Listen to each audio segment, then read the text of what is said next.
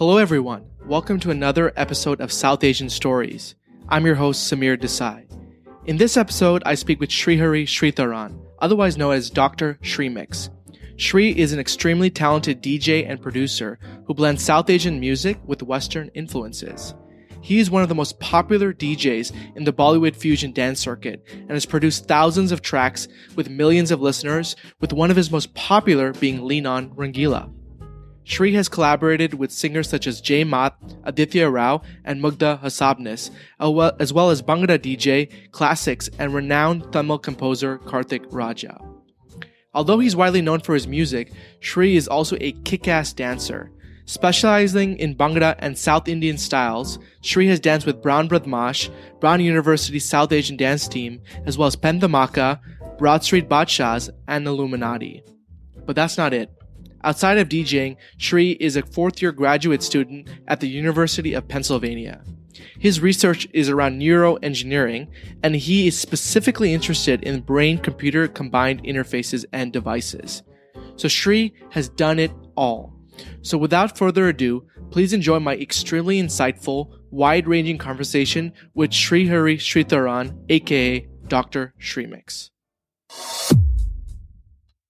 All right, Sri, welcome to the show. Oh, thank you so much. We are very, very excited to have you on South Asian Stories. I know it's been one of the most requested interviews that we've had just because of how prolific uh, amount of things that you do, DJ, dancing, you know, your, your graduate school. Sure. Appreciate it. People have a, have a, have a lot of uh, interest and insight to, to, um, to what you're doing. So, um, I want to start a little bit about your, your background. I did, I did a lot of reading on, you know, where you grew up. It, it, is it, is it true that you were, you were born in California and then raised in Wyoming? Is that right? Yeah, that's about right. So my parents were in the military. Rather, my dad was a, um, he's doing research and he's taught in the military and for the Navy. So I grew up in San Diego, and then um, around the end of sixth grade or so, I think he was tired of working there and wanted to get a professorship job elsewhere. So he got one in Wyoming.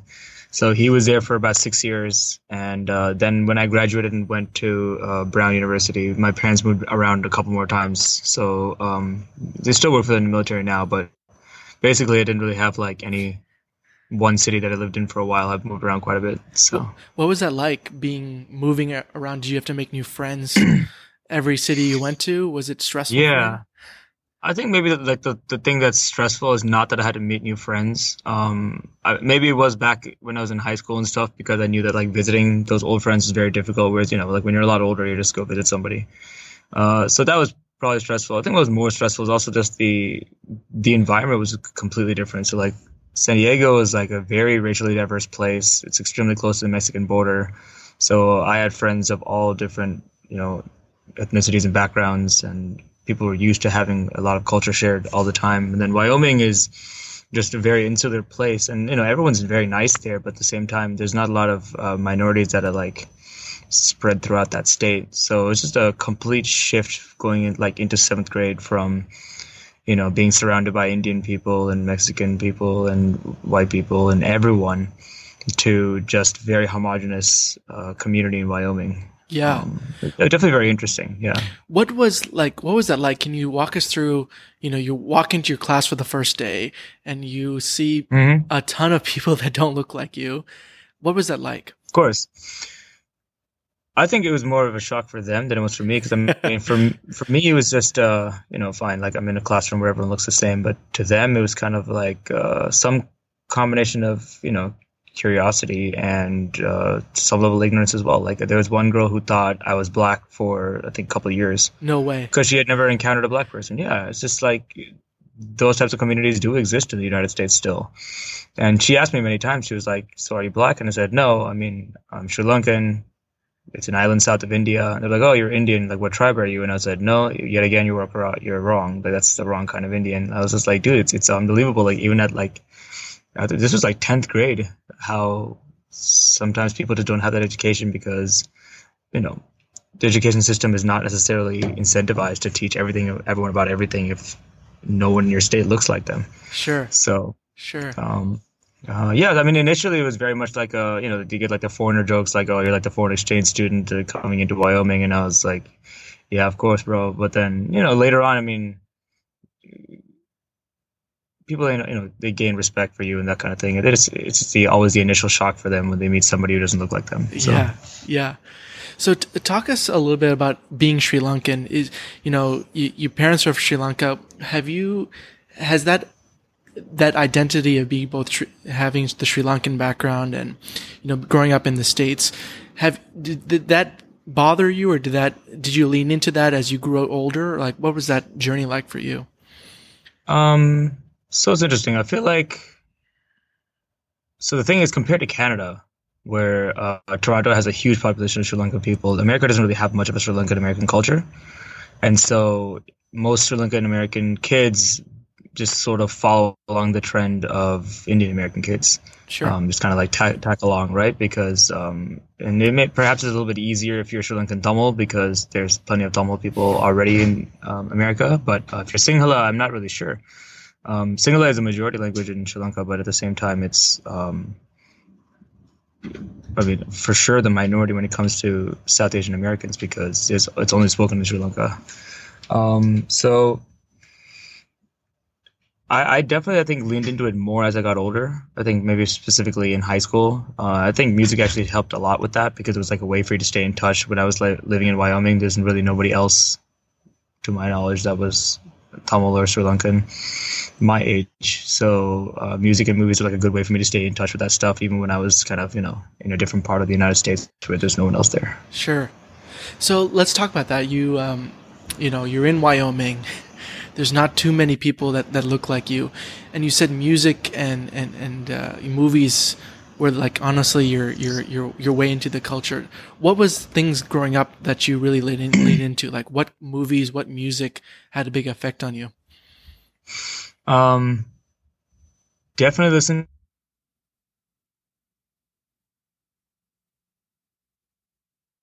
Got me into music, and then later on.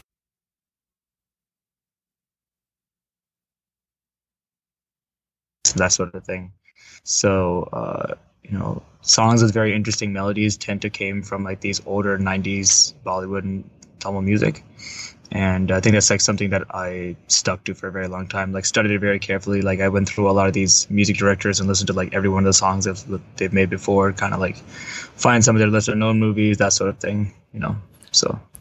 And so, and then so you you you finished high school in Wyoming, and then you you went to mm-hmm. How how yeah.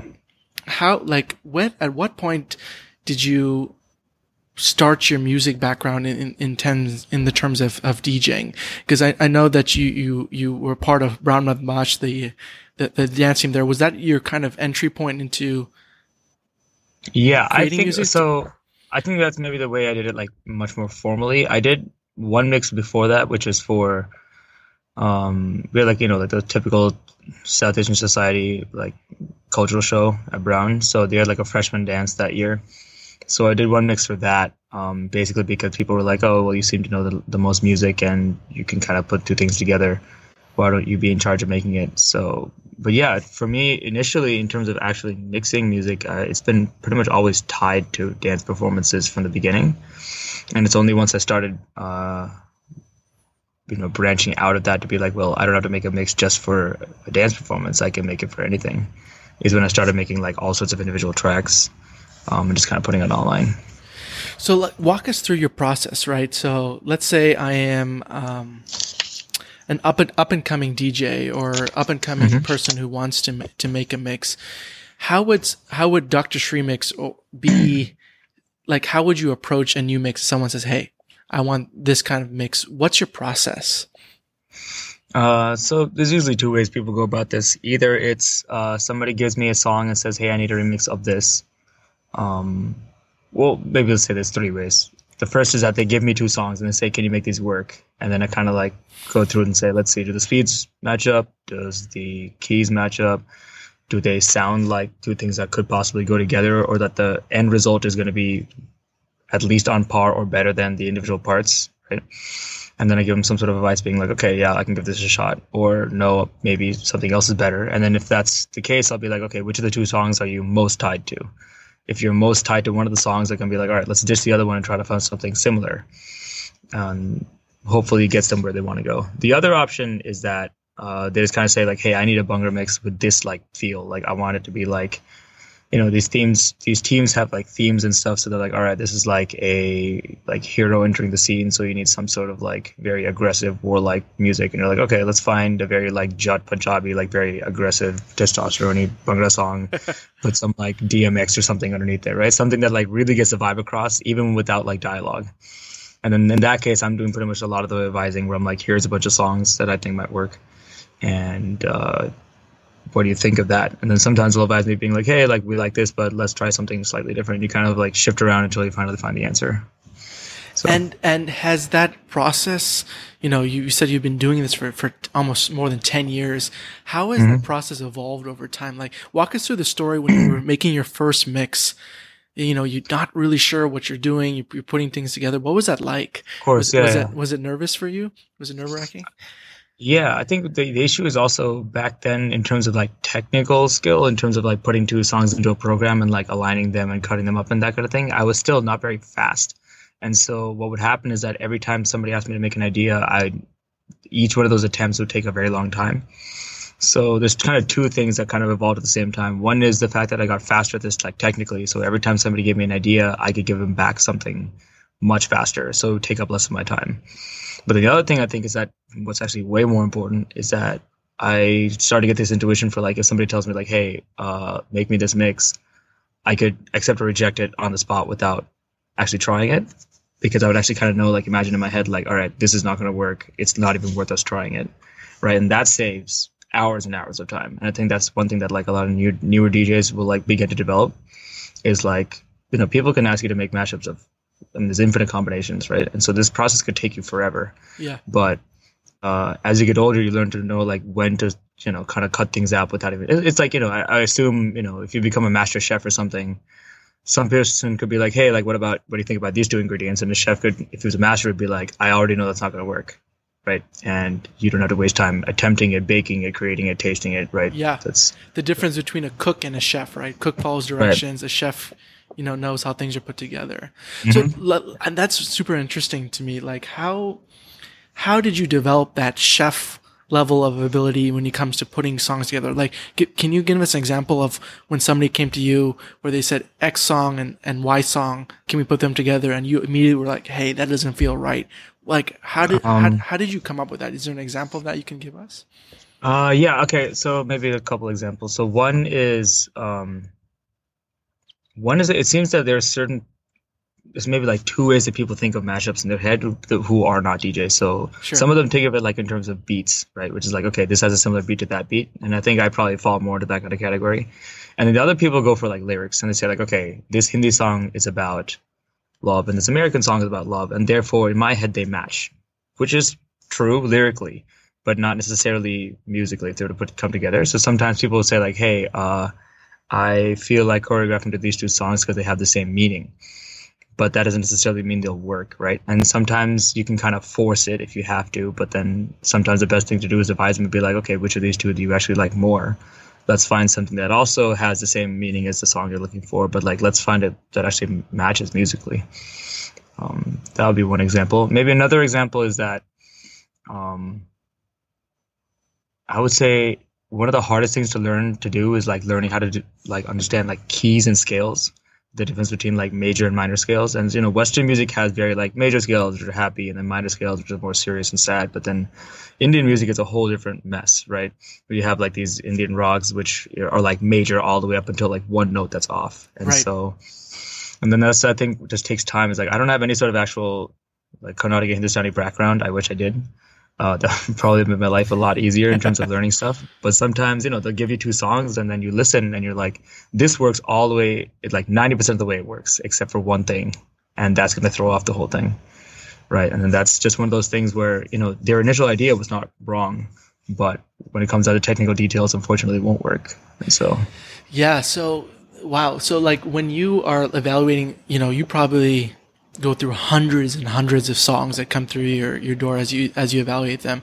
Mm-hmm. Given that you don't have a music background, how do you internalize like I know what this song is in terms of the minor and major scales. I know what this would work on. Is it just through years of years of practice that you've kind of seen? I patterns? think it's just I would say it's definitely yeah pattern finding and practice. That's the thing is like some people who I know are very good singers, they have sense of like absolute pitch and relative pitch, where they're like, okay, I know that this is a C sharp major scale, and right, I unfortunately don't have that ability where I like can lock it down to words.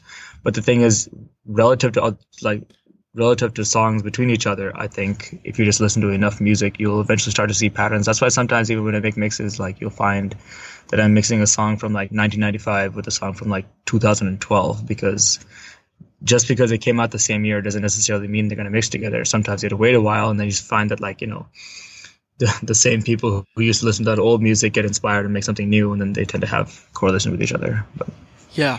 Yeah. Yeah. It's just a, yeah just building up a huge library in your head, I think, is important.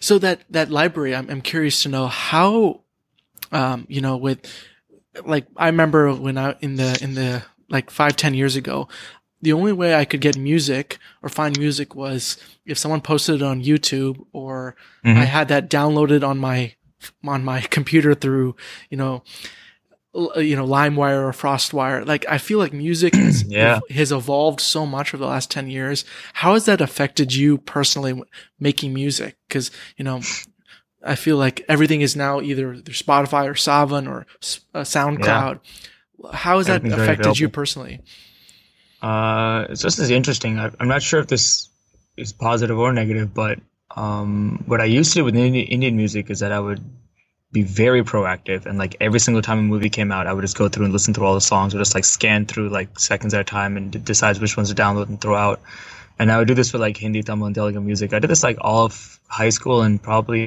majority of undergrad up until like 2011 but from like 2012 onwards like during grad school i like definitely have not done that like i'm either I don't know if I'm that means I'm like behind, but I think it definitely means that I've completely switched my tune. Maybe because like you said, like music is more easily found like streaming, and so songs that are good are already rising to the top of like news feeds and social media, and so I don't have to go digging for things. Even though that I know I'm definitely missing out on some probably like killer gem songs that are kind of tucked away.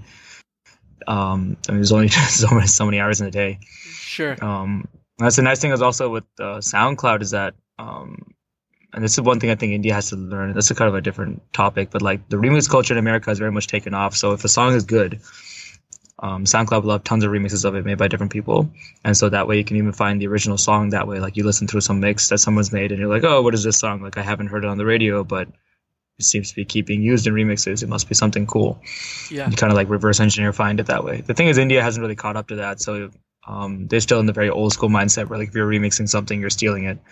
So that's um, totally separate thing that probably won't change for a while. But as a result, that's why you kind of see Indian remixes, uh, Indian songs being like on YouTube, top 40, that sort of thing.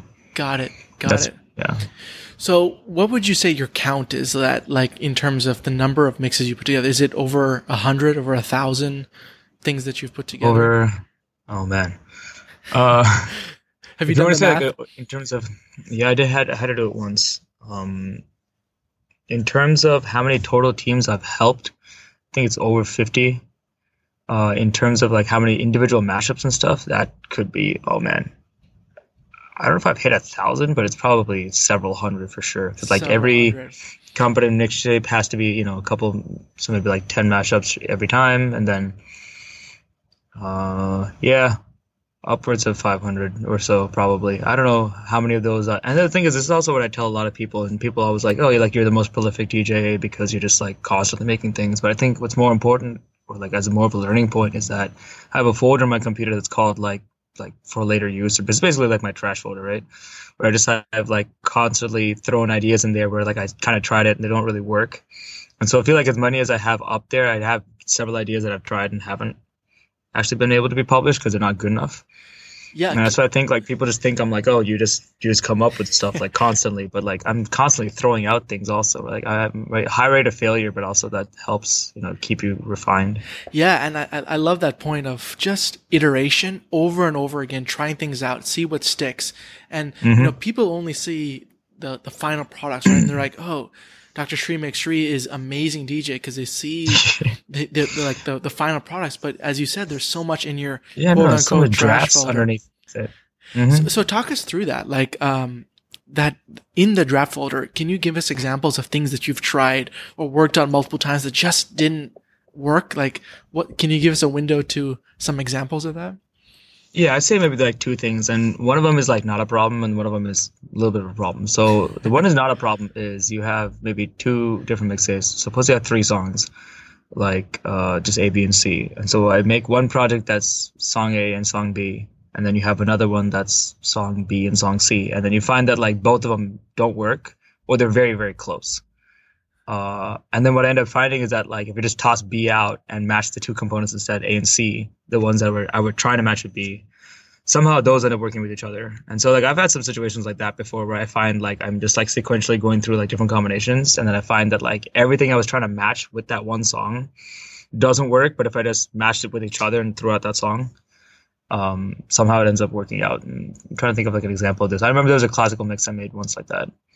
But um, so the other one is more of what I'm going to try and go into in the future, which is that you find combinations that work, but because the songs were originally sang in some pitch, uh, you have to pitch shift it so much for the songs to match sure. that it sounds like super Rick Rossi or like Chipmunky. right? Auto tune. Yeah, it just sounds like it's in the sky or so, whatever. So that means the idea is solid, but what you would have to do is find a singer to like re-sing it for you, because um, you can't use the original MP3 anymore. Um, and so that's what I'm kind of going through, like going through these old ideas and being like, all right, I know this work. I can either give it an acapella team and have them perform it, or try to do it myself and I have to like have somebody record the vocals and that kind of thing. Or sometimes, which is even more disappointing, is I find um, that just requires another level of skill I haven't learned yet. But you have uh, two songs that work with each other, except you can't find a clean instrumental or acapella, or you can't take all the beats out. It's just too messy. Sure. And in that case, you'd have to re-sing it and recreate the whole beat yourself, uh, which is a lot is of work. But like, but uh, that's but the next level DJ skills. Yeah, yeah. So something so, I'm trying to learn for you sure. Know, among the um, thousand mixes, you know, you mentioned that you, you've you've worked with so many teams and so many different types of people. Is there a team mix or is there a collaboration or something that sticks in your mind that was very memorable for it could be any reason but just like you're like wow i'm really proud of what i did with this or with uh, with with a project. Is there something like that you can you can share? Yeah i think um i could think of two different ways to think about this question. So one is which of the mixes i like the most almost right? Uh definitely the ones where i've like danced with them. Sure were the ones because I think I end up caring the most. And this is kind of like something I've like recently posted about where I'm like, an external DJ can always be amazing creatively, but they will never have even if you even if you think they have this level of dedication, you will never have the level of dedication unless you were on the team dancing with it because you want to see that that mix like succeed like 120%. Um, and so pieces I've done with Badmaash, Dhamaka, BSB, and Illuminati. So those mixes for sure, even to this day, stick out in my mind because while I was dancing on the team, sometimes someone will teach me the choreo for it, and I'll be like, you know what? Now that I know the moves, here's something I could change with the music to actually make it even cooler, right? Or like you have like a you know some, something really basic, like you do a jump in the air and you just add a sound effect, or you know stuff like that, where it's just like so customized to the music, where the audience is not going to miss a single moment that the choreographer has put in because the music is going to alert the audience when something cool is about to happen, something like that. Um, and then I end up finding that I also, you know, like as a, like I have to admit that I think a lot of DJs do this, but when it comes to like all the ideas that come up within a year, if one is like really, really good, I will probably just keep it for myself. even if like other teams are paying me, I'm just like, you know what? Even if you're paying me, like this makes it so cool, I'd rather dance with myself. So I end up. What's like, an know, example of that? Um, uh, there was definitely one Bhangra mix that I think I made for um, BSB's finale, or it was the Rockets finale, something like that, where like some team was like, "Hey, uh, we heard this. You used this mix once. Like I don't know, I like must have played it somewhere." And I was like, "I would give it to you, but like I'm totally gonna use this on stage myself." Yeah. they were like, "Are you sure?" And I was like, "I am absolutely sure." this is something I'll keep to for myself. I was like, "Yeah." I was like, "I mean, I can choreo this, so I'll just do it myself. Uh, the other example I was going to talk to you about, uh, you said what else sticks out in my mind. Sometimes, like I do find situations where I have the opportunity to do something very clever and make a mix that wouldn't work before somehow work. So there's one example, there's a mix between "Remember the Name" and the Diljit song that should be on Spotify or SoundCloud somewhere. But um, basically, what I did is I found that the instrumental would have to have been shifted so much to match the Diljit song that it would have sounded off. But then what I luckily found is that uh, remember the name. If you listen carefully to the song, the rapper never sings anything. He raps the whole thing in monotone. So what I ended up finding is I just took the acapella separately, so his voice separately, and the mm-hmm. instrumental separately, and I didn't shift his voice, but I shifted the instrumental. So now the music matches. But then since he was singing in monotone the whole time, anyways, if you put it back on top, no one actually notices because it sounds exactly the same because people are so tuned to hearing like Fort Minor, remember the names like rap to be exactly the same key. Wow. And I was like, oh, that was kind of clever. And I wish I wouldn't like, I'm glad that this worked and I wish this happened more often. how, how did you come up with that idea? I feel that it was pretty innovative to think about the instrumentals and the vocals differently and splice it together. How yeah. You... Um, that's something I was trying to think of like I was like, oh, maybe if I find the acapella, maybe I can find someone to like play the violin separately underneath it or something. Because that's like one part of that rap song is like violin just goes the whole way. Yeah. And then I was like, okay, let's go see if like the these two components are separate.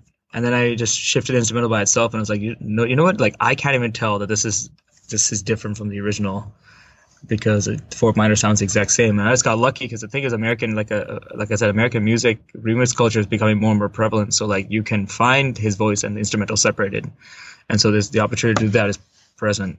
Whereas in Indian music, if you right now try to find any of your Bollywood songs like a cappella by themselves, it's gonna be really hard.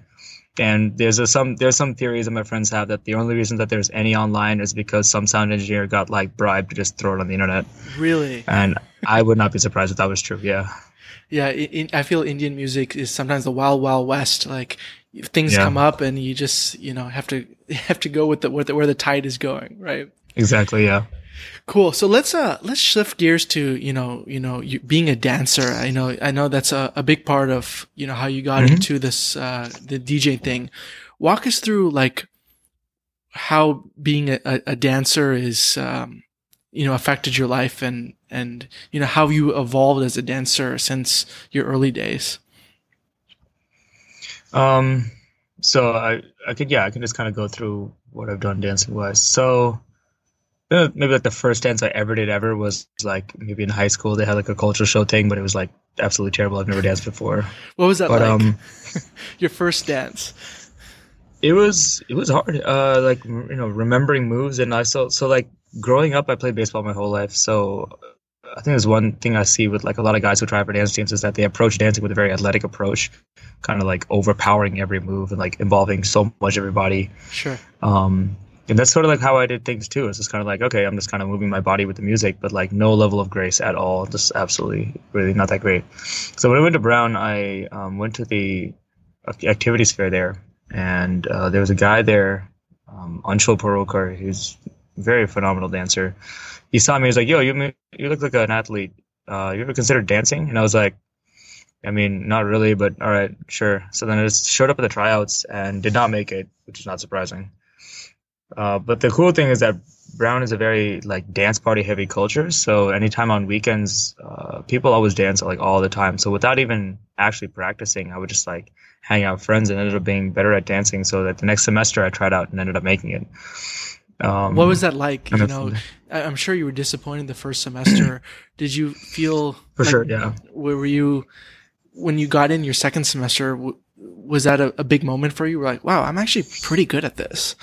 Yeah, for sure. I think, um, yeah, definitely a lot that I had to learn. But what I think I've noticed the most, and I've noticed this for years and years, which is that like if you give somebody the opportunity to be on the team, they improve so much faster just being around people who are talented and can teach, as opposed to kind of like you know when you say like, all right, come back next semester and try out again.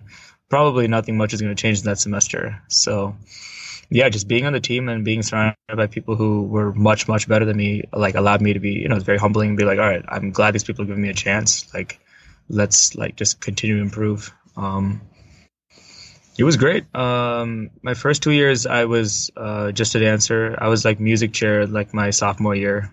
Uh, I started off not dancing very, very much because they were competing and stuff, so they wouldn't have you be in every single segment.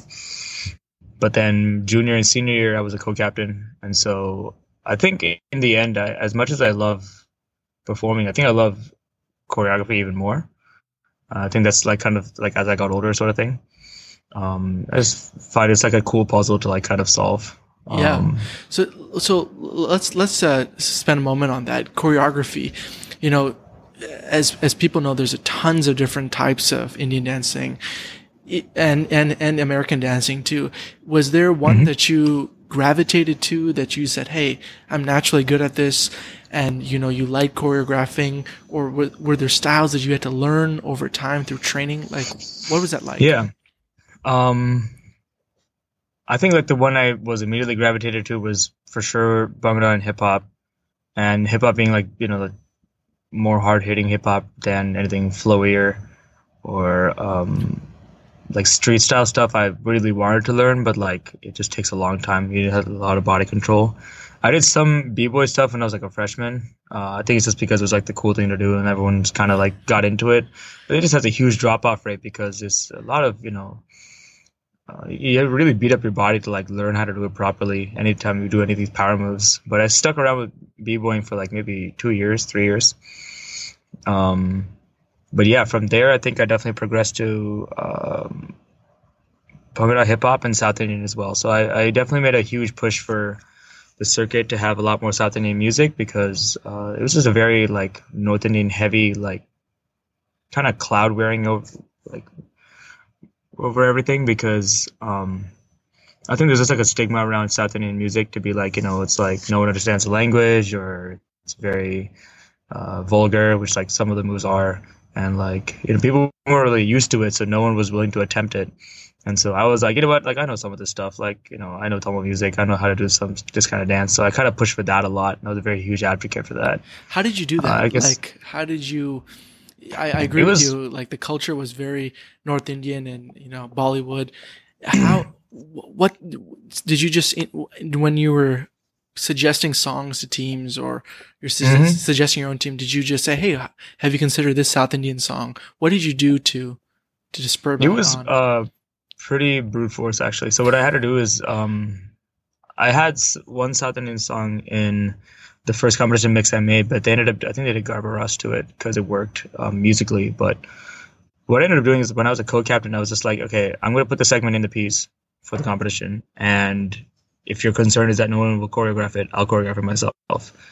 And so then we put it on a competition stage. It was actually we were actually approached by a ton of people being like, "Wow, like I've literally never seen anybody do a Telugu Tamil song on stage before.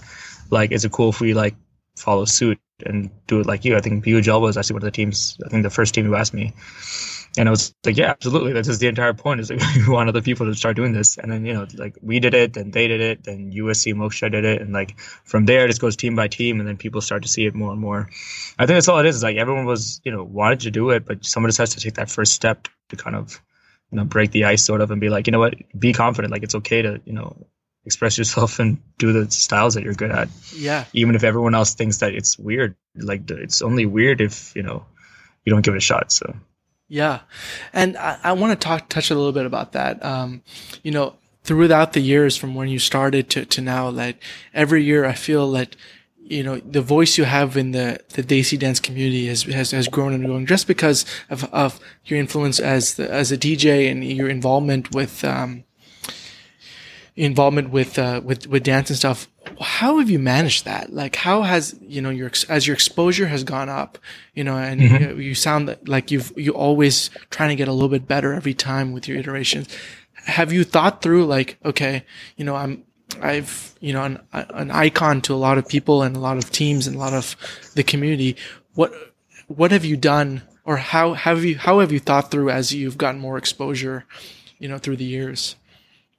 So I think like a very big shift that I made from like undergrad to grad school. Um, that's definitely when I started like have like more visibility in the circuit. Is um, so definitely not trying to do everything myself, right? I think the maybe the one of the biggest mistakes I made my senior year was that uh, I was so caught up in trying to make my competition piece thing ha- happen with my co-captains that I was uh, I don't think I properly taught the classes below me how to do the same thing. Because mm-hmm. I think we were just so dr- goal driven that when we were done, we are like, all right, let's just leave. We killed it. We placed multiple times. That's awesome, right? And then the, you know the years afterwards, I think struggled to have the same level of structure. They're still all great dancers, but you know. So then afterwards, I was like, you know what? If I'm starting to like get this level of success, I have to just as much inform others like how to do the same thing. Yeah. And so that's what like a huge the complete opposite of what I just said is that like my um the most recent album I was just like if this is going to be one of my biggest projects I should have it involve as many people as possible. I think it involved like 112 people all in all. Just um because I don't think there's any point in doing it yourself when this community is so small. Uh, you know, it feels huge from when you're inside DDN and it just feels like, oh my God, there's so many people here. But if you zoom all the way out in terms of like dance and music in general, we're like extremely tiny, right? And we're like pretty much the only people like driving it in America. And so, you know, if you want to make these large scale projects, you I think you got to involve as many people as possible and like grow as a unit. And that's like something like a huge push I want to make. Like in terms of if I'm going to be visible, I want other people to be visible with me because I think like your power comes from like having your knowledge be spread out to everyone else. Yeah, so. sure. And and and when you say you want to collaborate with more people, how have mm-hmm those collaborations come up? You know, you said you get a lot of influence from from other DJs and other dancers. Like, have you done anything actively to to reach out and and connect with with other other people in the in the community? What have you done? You know, yeah, in, terms the last of, few years. Um, yeah, I think um, it kind of goes both ways. Sometimes people reach out to me being like, "Hey, let's work together on something," and um, that's, for example, like how this collaboration with Jay Matt, this Lean On Rangila thing happened. Is he's just like, "Yo, I'm in Philly. Let's just meet up and talk about some ideas." And I was like, "All right, sure, let's do it." But then sometimes um, there are some interactions that would just never naturally occur. Like uh, there was uh, this guy Aditya Rao, who's a singer. He lives in LA right now. But then we just sent him an email together, being like, you probably have not met us and we probably will not meet you, but like we do cool stuff and you do cool stuff. Let's like maybe make something happen. And then he was very receptive to it, which I think is like a testament to like, you know, good talent finds each other, which I think is I'm very happy about. Yeah. Um, but in terms of like doing more collaborations, I think that's why um, everything nowadays is becoming very visually oriented, social media wise. Like everything is videos. It's just too hard now to just put a song up uh, on the internet and just expect it to succeed um, unless you have some just some sort of reason behind it. So now, almost every song I'm trying to make, I'm trying to a, put a video behind it.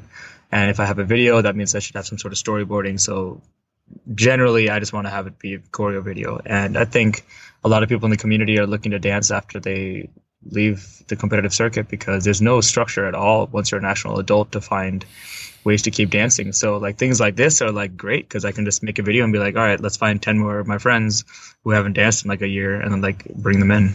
Yeah. So, yeah. So like, let's talk about this uh, collaboration with, with J Mouth or, uh, you know, Aditya Rao.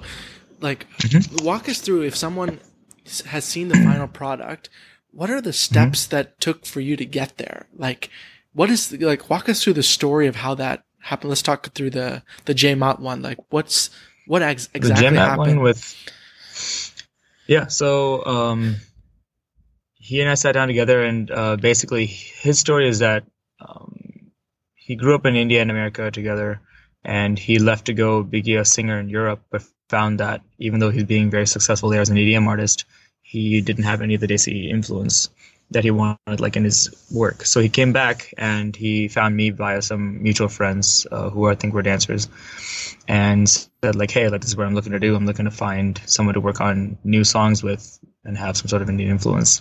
And I was like, "Okay, that's generally what I do already, which is that I find American music and Indian music and put it together." And so that's that year, that summer, the Lean On song came out by Major Lazer, and Major Lazer is a very remix culture heavy person, so he put out the instrumental for it, just kind of letting people do what they want with it. So based off of that, I found that um, typically the way I would make any mashup is that uh, the song Rangila from Rangila, um, yeah, Rangila from Rangila works with it. So I made that separately, and then we made some draft with that, and it was solid. And then at the same time, uh, Prodigy, um, so Pooja Mangalia, he made another uh, mashup with a Imran Khan song and Lean On.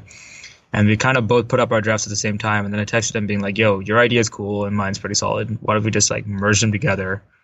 Uh, this way, um, I don't know. If people into the Punjabi side, they'll like it for that reason. If people into the Bollywood, they'll like it for that reason. And then uh, JMAT had some contacts with uh, Mugdha from India, so we just kind of hit him up, put the all the recordings in, and threw it online with a video. Actually, we just threw it online by itself first, and then we put a video up.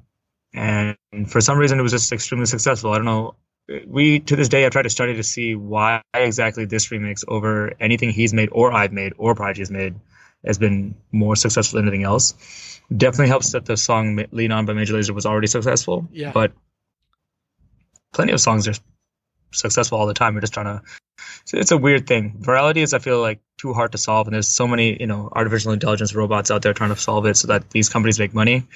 And I feel like um, maybe we just stop think, thinking so hard about it and just, you know, continue Yeah. making good content and hopefully just, you know, pe- picks up because people ideally now remember our name. Like, oh, like these are the people who made Lean On Rangila. Maybe I'll listen to this song and see if I like it too. Yeah. But- So how did you feel when you, you know, you made the mix, you've collaborated with all the people, you finally put it online and you see that the exposure is Mhm. going up and up. Was that Mhm. like a, whoa, like I can't believe this is happening kind of moment or Oh, like, totally. Yeah. Like- um, like any mix I made before was in the thousands at best, and I could even probably count. It was probably just the people who are all dancers who were just listening to it because the DDN has like what like 5,000, 6,000 people. So if the mix has like you know five thousand plays, it's probably the same one thousand people just playing it five times. I'm like, all right, that's fine. I'm happy with this. Um, and for some reason, we again we cannot fathom. This is like Leon Real is now at like two million on SoundCloud almost no way. no idea who those people even are. So, but yeah, it was definitely like mind blowing for sure. Yeah. Like in a way that I was never I never reached before. Because before it was always like, hey, I throw a mix online, and like my own friend texts me like, hey, your mix is cool, I like it. yeah. So yeah, Let, let me ask you a, a, personal question. So this, this DJ Mm-hmm. thing is something that, you know, you've, you have a big passion for in, in music and stuff like that. How much do your parents know about this? Like, how, have you ever had a conversation and be like, mom, dad, this is something that I, I do. I don't know if you've seen my mixes. Like, ha- have you had that conversation with your family or your parents or? I don't think I've ever had a direct conversation about it. I think they definitely see me just constantly working on it. Yeah. But I did, think did they also, ask like, you you know, questions any- about it? Yeah, to- all the time, uh, for sure. I think what they ask is mostly just like, is it distracting? And um, my answer is, I mean, maybe sometimes it is, but like that's not the point. I think, right? Is that I think definitely I like to keep you know my grad school stuff and my music stuff kind of balanced in my life because they both kind of keep me sane. And if I do either of them for too long, I definitely get tired of it. So um, yeah, if I, whenever I'm on break at home, I would always just work on mixed stuff because that's the best way to do it. Um, I don't have any schoolwork to think about. So it's like a perfect time to work on it. And so my parents would always ask like, "What are you up to? Like, why are you doing it? Like that kind of thing." And I'm like, "I'll tell you when I'm done." Like, Yeah. I think now they're less concerned because, um, again, like any parent would be, they're concerned that it's distracting and not leading to something. And I think that has like some level of success now. They're kind of like backing off and they're like, "Okay, it's something to be proud of." But Have, have your parents listened to a mix and they're like, "Hey, Shri, this was this was good," or have you showed them anything that you're like, "Hey, this is all the stuff I've been working on on the side. This is the, Mhm. the final product." Have you showed them anything like that? uh, I, I think so. I think it's still very rarely. I think often they end up finding it by themselves. Really, Um, they go to SoundCloud yeah. and and Yeah, I think so. Or like YouTube more so. But um yeah, I think if I just constantly overwhelm my parents with like stuff I'd make, they'd probably just get anxious that I'm not doing anything else graduation wise. Sure. sure, um yeah. I think also it's it's just a like a generational thing. Like I don't think my parents would be so into um like sometimes some of the types of remixes that like the college kids are constantly listening to, like any of that really heavy like trappy type stuff. Like my parents are very, you know, old school Bollywood type people, so sure, sure.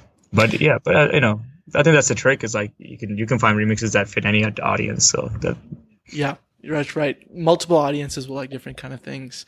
mhm, Um, exactly. Cool. I want to switch gears to y- your graduate degree. I think this is a part of your life that not many people know about where they see the Dr. Srimix, the DJ, the producing, the, the music, the dancing side, but they don't really Mhm. know what your day job is. So like, do they, Yeah, can you talk a little bit more about graduate school and like that side of your life? sure. Yeah. So I was a neuroscience major at Brown. And I'm doing neuroscience right now as a graduate degree at Penn. And um, I was actually considering doing either neuroscience or biomedical engineering for grad school. But um, what I wanted to do in the end was neuroengineering, like medical devices. And so the idea is do you approach it from the biological side or from the engineering side?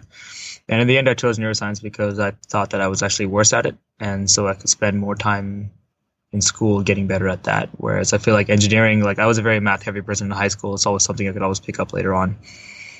But uh, yeah, what I do right now is I'm like right now finishing up the stuff. I'm trying to create a uh, our lab is trying to create a device that restores uh, sense of touch in paralysis patients. Wow. And um, yeah, basically, um, kind of like hyper generalizing here, but you have wireless sensors that um, feel touch for you at the level of your hand. And since you're, if you somebody got in a car accident and has spinal cord injury, they don't have sense of touch anymore because bi-directional communication with your body and your mind is lost. And so if you touch something, it'll never reach your body. So what we do instead is you have these sensors that feel force for you, and then you wirelessly shock the brain directly, or brain in our case, brainstem. Um, and that kind of sends the same similar sort of signal uh, to the touch regions of the brain, and hopefully that helps them understand what they're touching. What has that been like? Been work, like working on? That sounds like an extremely interesting project. It, it was the the project is the one that drew you to you know doing the program or or this specific you know working at Penn, or mm-hmm. did you happen to fall into to this specific project? No, I, I happen to fall into it. It's um, Penn a rotation model, so the way it works is that you don't have to sign up for a certain lab when you get into grad school. Whereas some departments, I actually many departments, and the older uh, philosophies like you know mathematics, I think you had to do that. Um, electrical engineering, same thing, where you have to know who you're going to work with when you first come in. Uh, so luckily, I get here, and you're allowed to rotate with three different professors to find out who you like, and then from there, you pick one and do that as your thesis. Um, and uh, even though that adds time to your PhD, it kind of relaxes the financial burden on professors taking on brand new students, and also just in case you don't like the professor or don't like the project, that way you have a way of trying out different things. So I actually ended up with a professor who wasn't even at Penn when I first applied. They we kind of came at the same time. Um, but uh, yeah, the, the, this professor was my last rotation. And I ended up just staying. So yeah, and like, have you enjoyed it? Like, what is what has excited you most about working on this? Is it you know people sometimes go to graduate school and it's a lot different from what they expected. Has this been similar or been close to what you've expected?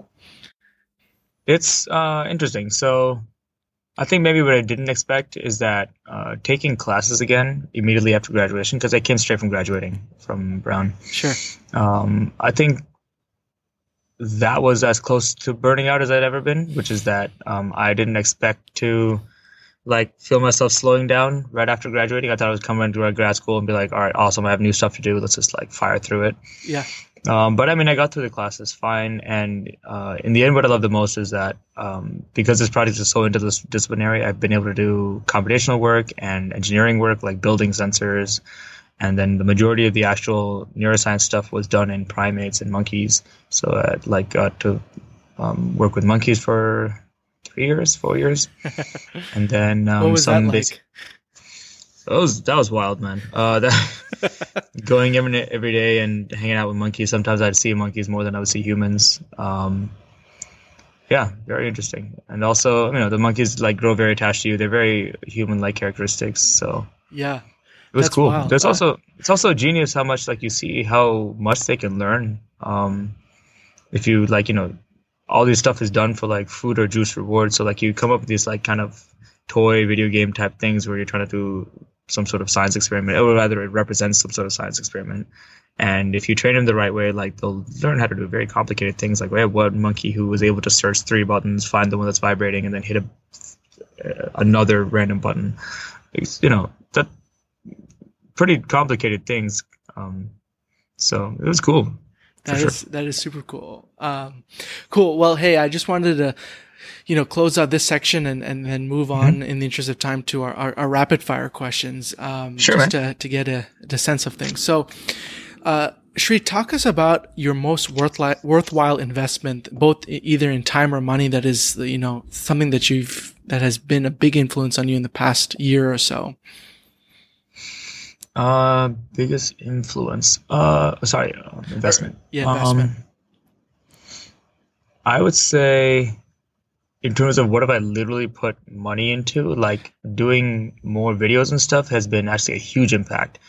Um, because so you know, videographers cost a lot of money. Flying to places to get these venues, sometimes renting the venues costs a lot of money. Um, but what I've kind of like come to the realization is that even though I'm making money from these after parties and stuff, like I could keep the money or I could just reinvest it back into the music stuff to like kind of grow that and then grow my visibility. And like I said, like everything's becoming visual nowadays. Like India doesn't really use SoundCloud, and I think Spotify is not even allowed in India. Uh, I think it's not licensed there at all. So they all they go to YouTube for everything. So anytime I've now posted a remix on YouTube, a lot of the commenters are from India, who are people I would never have reached before, and I think that's actually a huge yeah new audience in my audience. Exactly right. And India is a huge audience; it's three times the size of the United States. Yeah. So has uh, and, and just a, a question on that: Has anyone reached out to you from like India, or, or where you're just like, how the heck did you find my stuff? Like, have you ever had a moment like, who are you? Yeah. yeah. With this Poonam Priyanka thing, that definitely was a huge thing. So what happened is, um, Poonam Priyanka were the twins who were on Illuminati with me in this alumni dance team. And I made a random mix with, uh, Ikwak from, um, Cal- he was then lived in California. So he was a classics Bhangra DJ. So the two of us were making some small mix together, threw it online, and then Poonam Priyanka filmed something in their kitchen. So their video goes like viral, which is great. I'm happy for them. Now they're doing uh, doing a lot of great things. Um, but this company from India who runs ad agencies for tea and coffee reached out to two of us, being like, "Yo, we want to do an ad with Poonam and Priyanka in India in Chennai." and we were like, "What in the world? Like, how did you find this? Like, there's no way at all that could even happen." Like, they got in a phone call with me, and there was like three guys on the phone call, and three of them spoke. Uh, sorry, two of them only spoke Tamil, one guy spoke in English, and I was like, "This is definitely testing like every skill my parents have ever taught me." Right, right. right. But both like, languages. yeah, um, yeah, that was so interesting. I was like, "There's no way I could even have pitched this to you previously." Sometimes it's just weird. Um, like if I came up to this Indian company being like, "Hey, like here's this remix I made," I doubt they'd ever paid attention to us.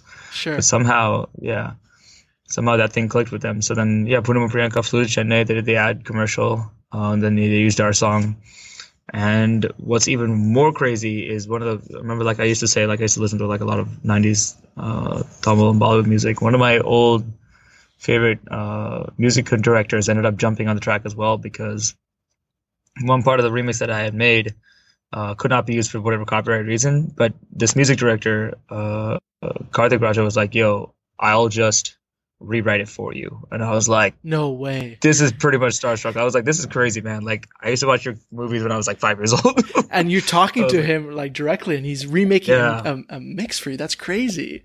I was like, this is wild. Yeah. There's like a video of a guy has like a vina. he's like rewriting the melody. I was like, dude, this is, I don't know how I got here. yeah. That's when you're like, hey, yeah. I must have done something right. Yeah. Oh man, that's awesome. Um, okay, next question. Um, and I think you touched on this a little bit, but currently today, is there a South Asian music icon that you look look up to? Like, if you think of the word success in in the South Asian you know music or, or DJ industry, what's the 1st mm-hmm. person that comes to mind that is that inspires you or that you you know look up to? It's in. I can think of like two examples for two very very different reasons. Okay, go ahead. Um. Okay, so I would say so I'll start with the weird one. The weird one is I'd say Jay Sean. So Jay Sean used to do a lot of Punjabi and American music together. Yep. And then he just ditched the Punjabi side and went full American and now is like for sure famous, right? And I think that's interesting from like a market strategy perspective. And it's definitely not something I would want to do because I don't think I would ever want to lose the South Asian side of things. But it basically shows that he is the closest like any artist has ever been to like breaking into the American market with like the Punjabi flair, right? Uh, and then on the other hand, I would say Imran Khan is a huge person I look up to, but him, but also specifically Aaron E, his like old school producer. They don't actually work together as much anymore, but he is very clever, which is that he puts out a track like once every two years, but like goes like multi-million every single time. like if he quality out, not like, quantity. Ni Nachleh, famous, yeah, Ni Nachleh, then Amplifier, then Satisfya, then it's just like every time, every single time it does it, it's just like fire, and then it just goes back into hiding. like, all right, that's it. I'm, I'm done. I don't need to do anything else. right. Like I think that's a genius marketing strategy. Like this way, there's no dilution, and people are just waiting for your next move to see like when you're going to drop the next like banger, right? Yeah. So, Yeah. Um, so cool. So then, um, I would love to ask, you know, most people see the, the outside tree. What, what, are- is there any unusual habits that you have, whether it comes to making music or producing music or dancing that people don't see that's, you know, behind the wall that they're like, oh, wow, he does this? Uh, I'm curious to know if you have any unusual habits like that. um, I think the the habit that everyone knows is that I do not sleep very much at all. um, but and that I also definitely mix better on caffeine and stuff. Um, in terms of like unusual habits, um,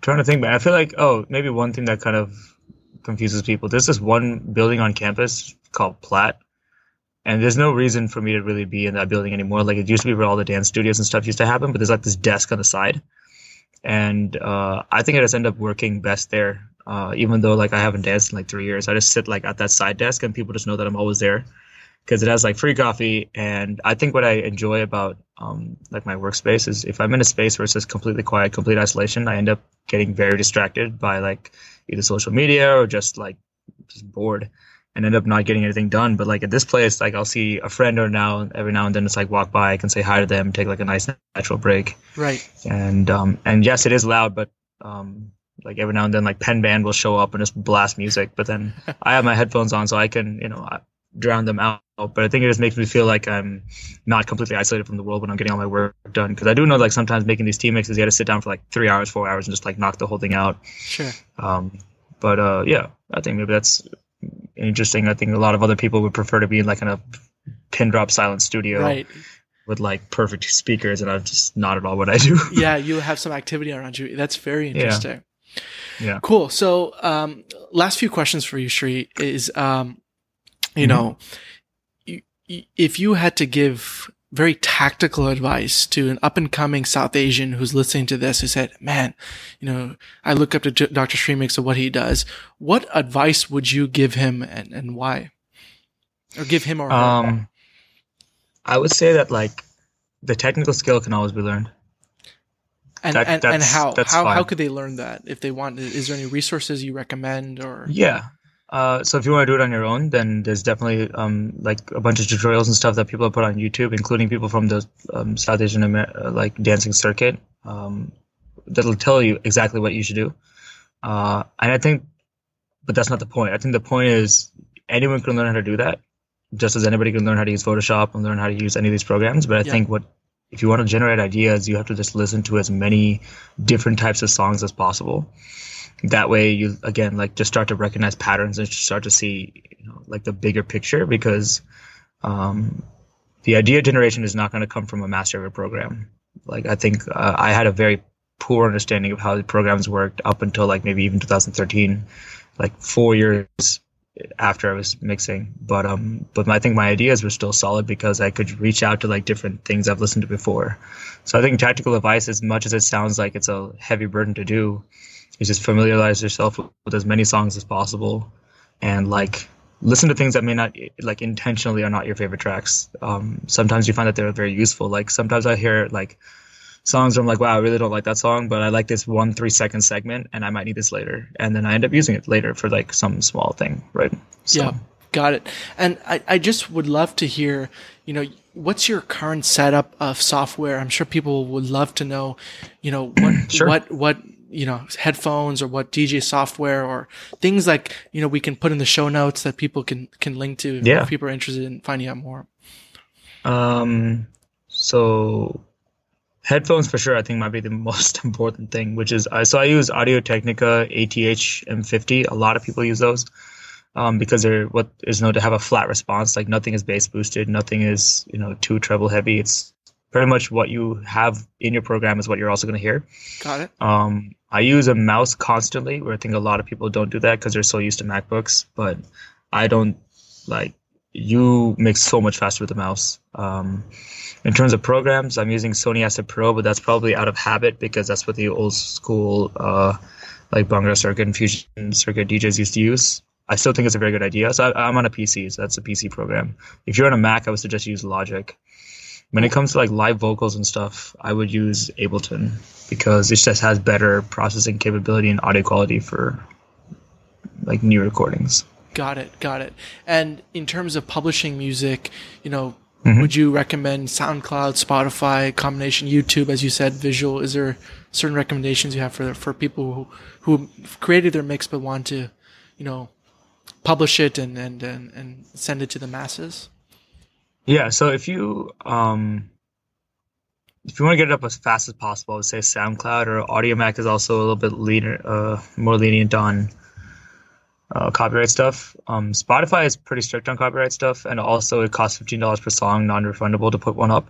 So that might be like a more high, high end, like when you're absolutely positive I want it up there. Um, Spotify will slowly pay you back, like over the course of several thousands of views. But um, I would say in terms of like visibility, people already I think have the SoundCloud app. Um, typically, uh, YouTube is cool. However, you would want to have some sort of like some sort of visualizer to go with it instead yep. of just like a static image. Um, so if you know how to make that, like on Adobe After Effects, and that's cool too. Um, but I think whatever it is, it's posting on posting consistently and on one location, or rather on every one of your locations consistently will help like you know build like a subscriber base like a following base so that people know to go back to your tracks and keep looking for you to see if you have new things coming out. So you don't just become like a okay i've saved this song once and then you don't come back and look at their channel. Got it. Got it. Cool, cool, cool. All right, um, and so I wanted to touch on, you know, you you you just put the announcement on on on the AC Dance Network that hey, I'm retiring from from from mixing officially. Um, g- give us like a short summary of hey, what was your decision behind that? I'm sure people would would love yeah. to hear, uh, you know, so, why you decided that, and and you know, what's your plans moving forward. So uh, so I'll just I can do plans moving forward first. I'm still I'll still do after parties and live mixing and you know like mixtapes and mashups for myself. Um, and I'm um, trying to get more into like production and music videos and that sort of thing. Uh, think like I said, like more collaborations were like that are higher. So basically, fewer projects but higher quality and higher impact. Sure. Um, the, the in Imran terms of why I left. yeah, exactly. Yeah, and uh, I think it should work. We'll see. But um, in terms of why I left the team mix scene, uh, I think that so for two reasons. I think creatively a set is much more high impact when somebody has built the mix themselves who is on the team. Sure. Uh, and I think that for too long people have relied on external DJs. And honestly, like when I was a senior, like very few teams hired external DJs, and it was the ones who could afford it. And I think maybe teams nowadays just have more money uh, but also the ones who just didn't have anybody on the team, so they had to resort to that. But before, everyone had at least maybe one person who could kind of do very basic mixes. And I think now what's happening is that like every DJ is getting faster and faster, and so every team is waiting like more and more to the last second to ask for things because they know they can get away with it and that the DJ can get away with it. And so the whole circuit has honestly shifted back like or forward, whatever it is, like two months in preparation, which is really bad because then uh, the you know competition boards get all the materials late, and then audition tapes are late, and choreo is late, and everything is just super late. But the dates of the competition are not moving, so you're just cramming all the way up to down to the wire.